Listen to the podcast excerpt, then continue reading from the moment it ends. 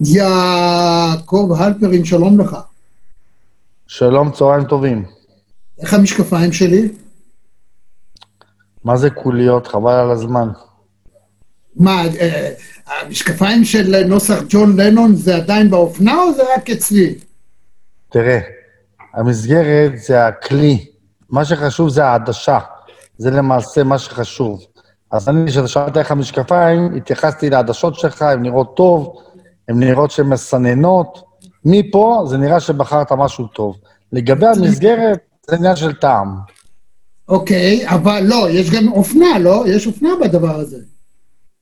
אופנתי מאוד, אתה בסדר, אמרתי, אתה קולי, אתה, אתה עם הזמן מעולה. גם הצבע יפה, גם המסגרת טובה, הולמת אותך בגודל הנכון, בחרת טוב. כשאומרים הייפרין מאז ומתמיד במדינת ישראל, זה משקפיים. ואני מהאנשים שחושב שאנשים כמוך הם בעלי משמעות לחברה הישראלית.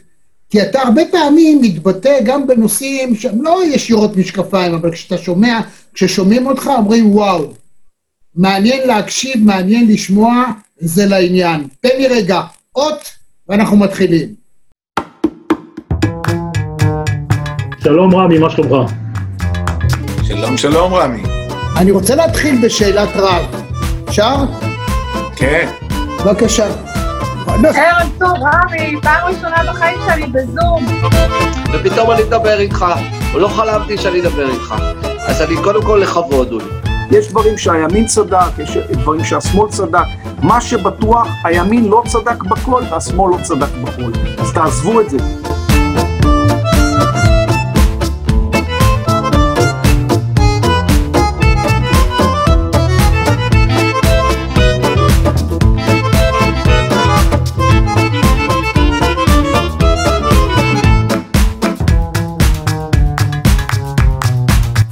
רמי יצהר, הכבוד כולו שלי. תמיד תמיד חיבבתי, אהבתי והערכתי את העבודה המקצועית שלך, וגם בערב הזה, כמו שאני אומר, האנשים הצעירים יש להם את הכוח, אבל אני יודע את הכיוון.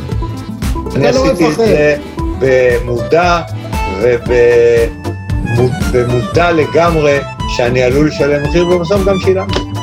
אני גאה בזה שהזמנתי אותך לרעיון הזה, עשית הופעה מדהימה, הספה הוורודה יוצאת מן הכלל, אני כל יום, פעמיים ביום קורא את האתר שלך ונהנה מהניתוחים ומהכושר ביטוי והיכולת ניתוח.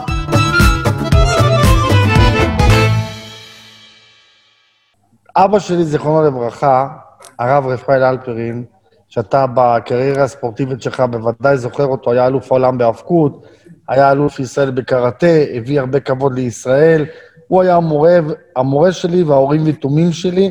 למעשה, אחרי בית ספר יסודי, אני הלכתי לישיבה, והאוניברסיטה של החיים זה היה אבא שלי. הוא תמיד לימד אותי, תהיה כנה, ישר עם עצמך. מה שנכון לך, תגיד. לא נכון, אל תגיד. אם אתה יודע להגיד את זה בקול, סימן שזה האמת שלך. או כמו שאומרים, יש פתגם, אור השמש, חומר החיטוי הכי טוב שיש.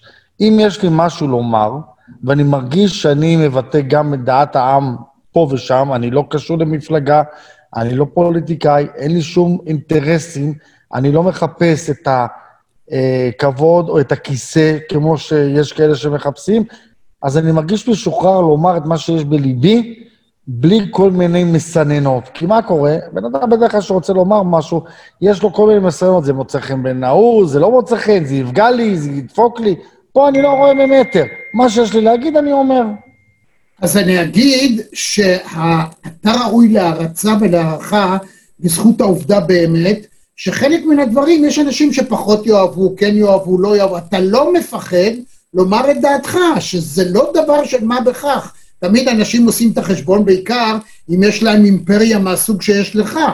אתה הזכרת את אבא, עליו השלום, איש מדהים אגב, יצא לי לפגוש אותו באופן אישי. אתה הלכת בדרכיו, כמו שאתה אומר, אבל הפכת את העסק הקטן לאימפריה ענקית. אני חושב שגם במונחים בינלאומיים אתה יצרת יש מאין. קודם כל, אני רוצה לחלק את הקרדיט. אנחנו שבעה אחים ואחיות, אנחנו שותפים שווים בעסק, אני מנהל אותו, אנחנו כבר שותפים, יש לנו ברוך השם 130 סניפים וכ-600 עובדים, וזה נכון, לקחנו את האופטיקה והפכנו את המוצר צריכה בסיסי. אני שמח שבעקבות אופטיקה אלפרין, בכלל ענף האופטיקה בישראל היום הוא מהענפים שהרבה יותר זולים מאשר היה שנים קודמות. זה הרבה תודות לאבא שפתח איתי, עבורי, את החנות הראשונה בבני ברק, אבל תמיד צריך לזכור מאיפה אתה בא, לאן אתה הולך ומה השאיפה שלך. אנחנו לא באנו רק לעשות כסף, אנחנו מרוויחים, ברוך השם, אני לא מתבייש לומר את זה, אבל תמיד צריך לזכור, אופטיקה אלפרין נולדה כדי לשרת, כדי לתת במחיר הגון מוצר שאין לך ברירה בלעדיו. היו בזמנו, לצערי, שרלטנים רבים שניצלו את המצב שבן אדם צריך משקפיים, וידעו לקחת מחיר לא הגון. אבא, שהוא פתח את החנות הראשונה, הלך עם הטוהר, עם הדבר היקר והטוב שנקרא טוהר. ועם התואר הזה לתת לבן אדם את המוצר הנכון, במחיר הנכון, במקצועיות הנכונה, עם זה אנחנו משתדלים ללכת גם היום, שהעולם זז והשתנה. ואני שוב אומר, אני שמח שגררנו לא מעט מענף האופטיקה, והיום אני לוקח לעצמנו את הקרדיט, שבישראל היום יותר זול לקנות משקפיים מהרבה מדינות אחרות בעולם, ואני שמח שכולם מתפרנסים. יש מקום לכולם. מדהים. ועכשיו אני אשאל אותך, אתה יודע, אם כבר מדברים על זה, אז אני פעם ראיתי אה, סרט תעודה מעניין מאוד, דוקומנטרי, שאומר שבעצם יש חברה איטלקית שרכשה את השמות של המותגים, כל המותגים הכי גדולים בעולם, ובעצם היא מייצרת הכל.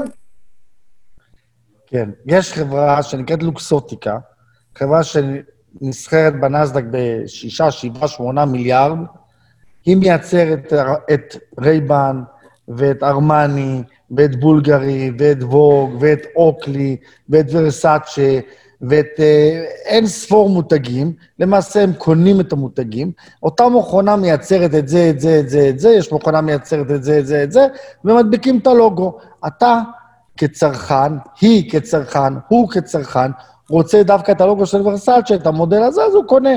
האמן לי, ברגע של אמת, אחרי יום כיפור, בסוף זה כמה גרם של מתכת או פלסטיק שמונחים לך על הפנים, בעיצוב כזה, בצבע כזה, עם לוגו כזה או אחר. זה הכל שטויות והבלים. מה שחשוב זה העדשה. כי המסגרת, כמו שאמרתי מקודם, זה הכוס שמחזיק את המים. בלי מים, אתה תישאר צמא. הכוס יכולה להיות מבדולח או מפלסטיק, חד פעמי, אבל אם המים הם נקיים וקרים וטעימים, אתה תרווה את צימונך. מה שחשוב שהעדשה תהיה איכותית ומתקדמת. רגע, אז יש היום... לומר, ואני רוצה לומר... יש הבדל באיכות העדשה עצמה בין פירמה לפירמה? בהחלט, וזו הבעיה של מרבית העולם. אנשים לא יודעים, זה אייפון, אייפון 11, שברגע שיצא 12 זה הפך להיות מיושן. אז כולם יודעים שהוא נהיה ישן, כי יש לו שלוש מצלמות, ההוא יש לו שתי מצלמות, אתה רואה את זה בעין. גם עדשה של המשקפיים, כל שנה מתקדמים בטכנולוגיה. יושבים mm. חברות של מיליארדים, זה חברות של מיליארדים. צייז, אסילור, שמיר, אסאי, רודנשטוק, זה חברות בינלאומיות גדולות מאוד, והן מפתחות עדשות עם טכנולוגיה מתקדמת. אתה ואני וכל העם לא כל כך יודעים, כי לעדשה אין סימן. יש לה סימן קטן, לייזר, שלא יודעים איך לראות אותו, אני יכול להראות לך שאתה אצלנו בחנות, ומתקדמים בטכנולוגיה. מה לעשות? הצרכן, שהוא די תמים, מסתכל בעיקר על הלוגו של המסגרת, כי זה הוא רואה בעיניים. את העדשה, הוא לא יודע להבחין מה הטכנולוגיה ישנה, טכנולוגיה מתקדמת, ואז מה קורה? הוא בא למשל לקנות מולטיפוקל, מציעים לו במחיר כזה או במחיר אחר, מקום אחר חצי מחיר או פי שתיים מחיר, הוא מבולבל, הוא לא יודע, יקר, זול, הוא לא יודע, הוא לא שואל, תגיד לי, איזה דגם זה? איזה שנת ייצור זה? אם אני אתן לך אייפון שלוש מלפני עשר שנים, אתה תיקח אותו? לא. למה? הוא עושה שיחות טלפון, הוא מוציא וואטסאפ, הוא מצלם, אבל אין לו את הטכנולוגיה המתקדמת שיש באייפון החדש. אותו דבר גם בעדשה. ההבדל הוא שהעדשה, אנחנו מסתכלים 12, 13, 14 שעות, ואנשים לא יודעים את הסוד הקטן הזה. אולי אתה עכשיו הבאת להם את זה, שהם ידעו לשמור על העיניים, כי זוג עיניים יש לנו רק זוג אחד. צריך לתת את המקסימום, ותאמין לי, המחירים הם קטנים בהבדל. 100-200 שקל למעלה ולמטה, אתה מתקדם בטכנולוגיה פי כמה וכמה, מה שנקרא דור חמש. וואו. יעקב, מה שאתה אומר עכשיו זה וואו. אז הנה עכשיו שאלת תם של אדם שקצת מבין בענייני שיווק וכדומה. למה אתם לא, לא עושים דבר נורא פשוט? לכתוב במשקפיים, או בקבלה, או על ה... לא יודע על מה, את שם הדגם. לכתוב לי, כמו ש... רגע, עוד שנייה, כשאני קונה מחשב, אז אני יודע שהמעבד שלו הוא i3, i5 או i7, עכשיו יש גם i9, אבל לא רק סתם, דור, היום זה דור 10, אז אדם שהולך לקנות מחשב, הוא יודע מה הוא קונה. זה חבוי לו, הוא לא רואה את זה בעין, את, את המעבד, אבל זה מופיע לו בתעודה, למה אתם לא עושים את זה בענף? בחשבונית שלנו, באופטיקה אלפין, זה בהחלט כתוב. הבעיה שכשאתה קונה עכשיו טלפון, בכל העולם, ביפן, בסין, בישראל, בטורקיה, בסודאן, זה אותו אייפון. היות ומשקפיים, עדשות, יש עשרות חברות, לא כמו בטלפון שיש שניים, שלושה גדולות, סמסונג, אפל ועוד אחד או שתיים, יש עשרות חברות. כל אחד מדברת בשפה קצת שונה, והציבור Mm. מחליף משקפיים אחת לשנתיים, שלוש. הראש שלו לא נמצא שם, הוא לא יודע והוא לא מונח בראש, זה נקרא חינוך שוק. עכשיו, לחנך שוק, כשאתה קונה מוצר פעם בשלוש שנים, מאוד מאוד קשה. כשאתה צריך פעם בשלוש שנים, אתה תתחיל לעשות מחקרים, איזה שנה זה, איזה ייצור זה. אבל אני גיל- גיליתי לך סוד, כשאתה בא לקנות עכשיו משקפיים, מהיום והלאה, כל המאזינים שלך, במקום לשאול מה איכות המסגרת, איזה אחריות יש על המסגרת, שים לב, המסגרת, המסגרת, המסגרת, ושולחים גם כן את הוואטסאפ, תמונה לחבר, לחברה, לבעל או לאישה, יפה, לא יפה, תעזבו את השטויות האלה. זה רק עניין של יופי. האמת, זה העניין של האיכות, זו העדשה. העדשה צריכה להיות טוב. עדשה איכותית. כי כשאתה הולך עם עדשה איכותית, אתה רואה יותר טוב, אתה רואה צלול, אתה רואה את הצבעים נכון יותר, פחות צנבורים, פחות עיוותים בצדדים. זה מאוד משפיע על הראייה, וכל החיים שלך הופכים להיות הרבה יותר נעימים. מדהים מה שאתה אומר. אתה מחליף משקפיים כל כמה זמן? אני מחליף כל חודשיים לשלוש, ולא בגלל שאני רוצה, אתה יודע, הסנדלר הולך יחף, פשוט כשמגיע דגם חדש, אני כפרזנטור של אופטיקה אלפרין, מחליף אותם. אבל תזכור טוב, מהיום והלאה, רק כן. בשביל הדבר הזה, מהיום והלאה, מה שאני קונה. לפני זה, אני מצלצל אליך, וזהו, בא לסניף שלך, לא, ותעשה לא. כולם, לא, לא כולם לקוחות של אופטיקה אלפרין, ואני גם לא מצפה שכל עם ישראל יהיה לקוח של אופטיקה אלפרין. אבל אלה שלא קונים באופטיקה אלפרין, תזכרו, תשאלו את איכות העדשה. עדשות, למשל, יפניות, אסאי, מובילות את הקטגוריה. עדשות סייז, מעולות. שי זה לשאול, גרמניות, נכון? נכון, אסאי היפניות, אוי היפניות, אסאי יפניות, תשאלו, תשאלו. הלקוח שואל, האופטומטריסט עונה, בדרך כלל ישר ואמין, תיקחו את הטוב ביותר, עיניים יש זוג אחד, לא לוותר. יופי. עכשיו אני אשאל שאלה הפוכה. יש הטוענים שהרגולציה בעצם קובעת, נגיד בישראל ובמקומות אחרים, סף שהוא לא מזיק. דהיינו, אם אני אקנה משקפיים, אני יודע, ב-50 שקלים או ב-100 שקלים, או יש מקומות שמוכרים בערך במחיר הזה, בטווח שבין 50 ל-100, זה סביר בשביל משקפי שמש נגיד. אתה, אתה, לא נפתח פה את ענף האופטיקה בשידור הזה. יש הבדל במשקפי שמש, משקפי ראייה, משקפי קריאה, כל על שמש. דבר. שמש. משקפי שמש, האמן לי, גם הפשוטות של ה-80, 100, 150 שקלים, עושים את אותה פעולה כמו ה-7,000 או ה-700 או ה-100 או ה-200. מה שצריך לשים לב, אם אנחנו, אנחנו גרים במדינה ים תיכונית, עם שמש יוקדת, יש הרבה אנשים שטסים לחו"ל, קונים משקפי שמש בחו"ל, חושבים שתפסו אמריקה, הם לא תפסו אמריקה. כי העדשה מיועדת לגרמניה, זו עדשה בהירה יותר. אתה קונה עדשה בשוויץ, זו עדשה בהירה יותר. צריך עדשה כהה, ורצוי מאוד שהעדשה תהיה עדשת פולרויד. כי עדשת פולרויד מסננת את הקרינה הישראלית. והקרינה שלנו שונה מאוסטריה, שונה משוויץ, שונה מצרפת, ואנחנו מדינה חמה עם שמש יוקדת. לזכור את זה. כן.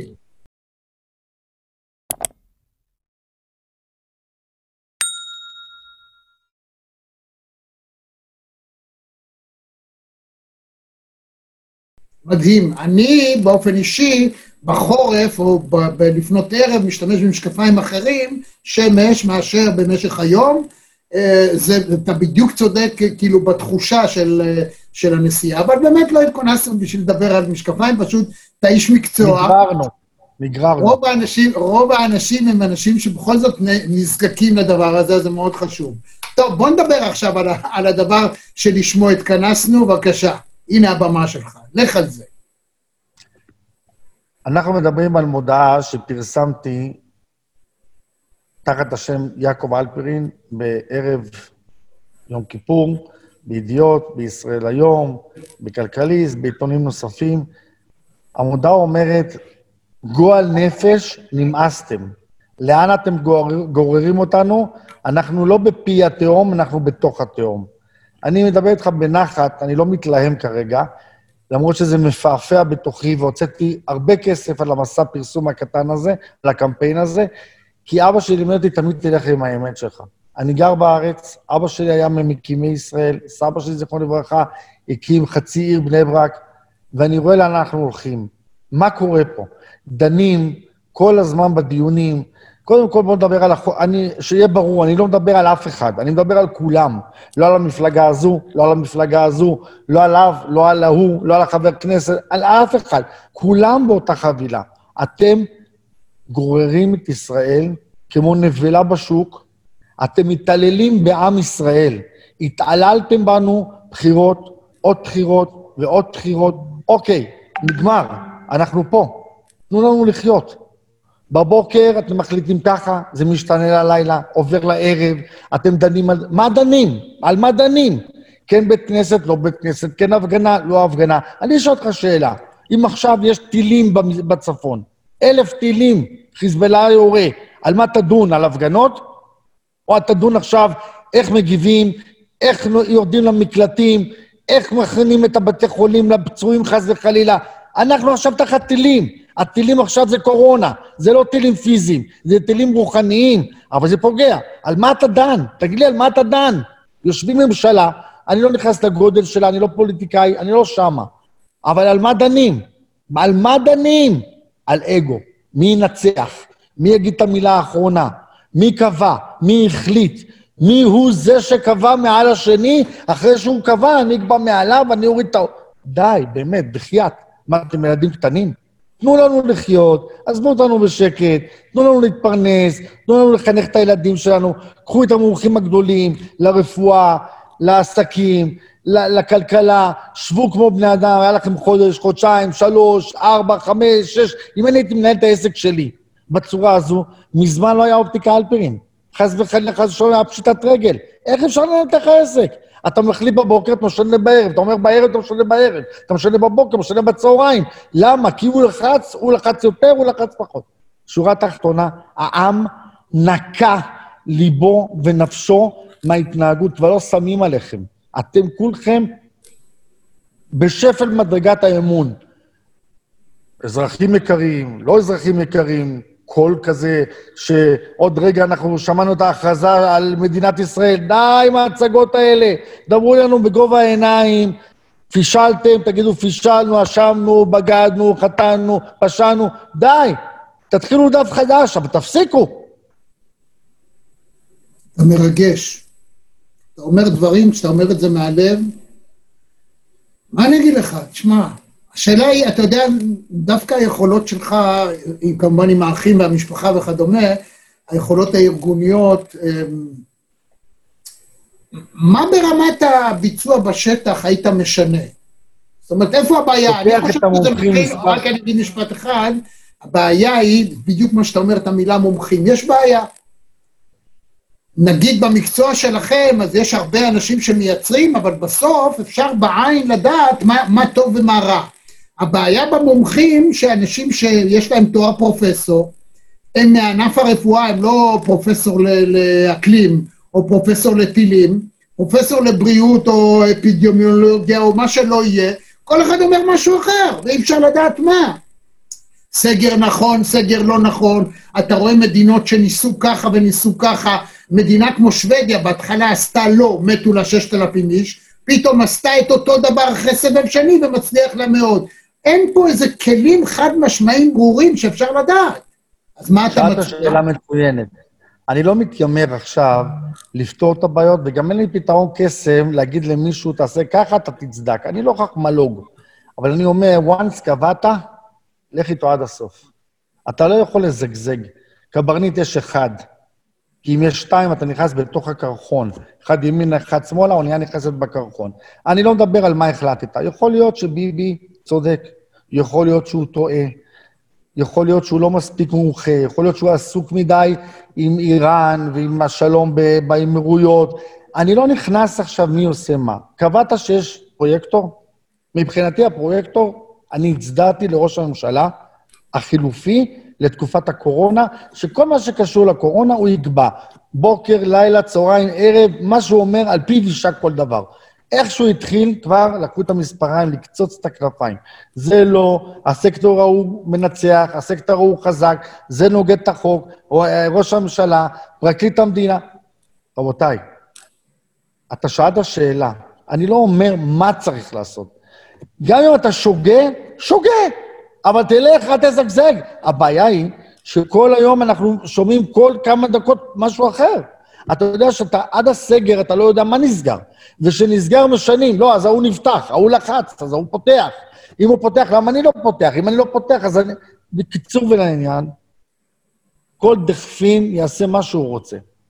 ולכן גם כן אתה רואה את האפשרויות שחלק מהאנשים מזלזלים, חלק שמים פס, חלק במזיד, חלק בשוגג, כי הם רואים את הדוגמה מלמעלה. הם רואים את הגדולים. אם בארזים נפלה שלהבת, ואני לא אתחיל להגיד מי מהגדולים אירח את זה, אירח את ההוא, ביקש סליחה, לא ביקש סליחה, אין דבר כזה. מה זה ביקש סליחה? אם אתה בתפקיד משרה ציבורית בכירה, ועכשיו יהיה טילים, אתה תלך עם הבן, עם הבת, עם הנכדה שלך ברחוב? לא! אז אתה גם לא תלך עכשיו בראש השנה או בפסח עם הנכד, עם הנכדה, ותבקש אחרי זה, אוי, סליחה, אני מתנצל מעם ישראל. הדבר הזה צריך להיפסק. תתפטר, תיתן את הדין, שיראו למען יראו וייראו. ועונשים צריכים להיות עונשים, מה זה 500 שקל? מה זה 5,000 שקל? תושיב את האנשים האלה בבית סוהר שם חודש ימים, חודש ימים שלא יצאו מאחורי סורג ובריח, מעצר מינהלתי. בואו נראה את הגיבורים הגדולים האלה שלא שומרים על החוק. חודש אחד בקלבוש, אני מבטיח לך, הכל יהיה פה מסודר. אממה, אין פה אחד שלוקח את השרביט ואומר, אני המנהיג. מה שאני אומר קדוש. ברגע שהוא אומר משהו, באים האחרים, הם מורידים לו את זה, והוא מתקפל.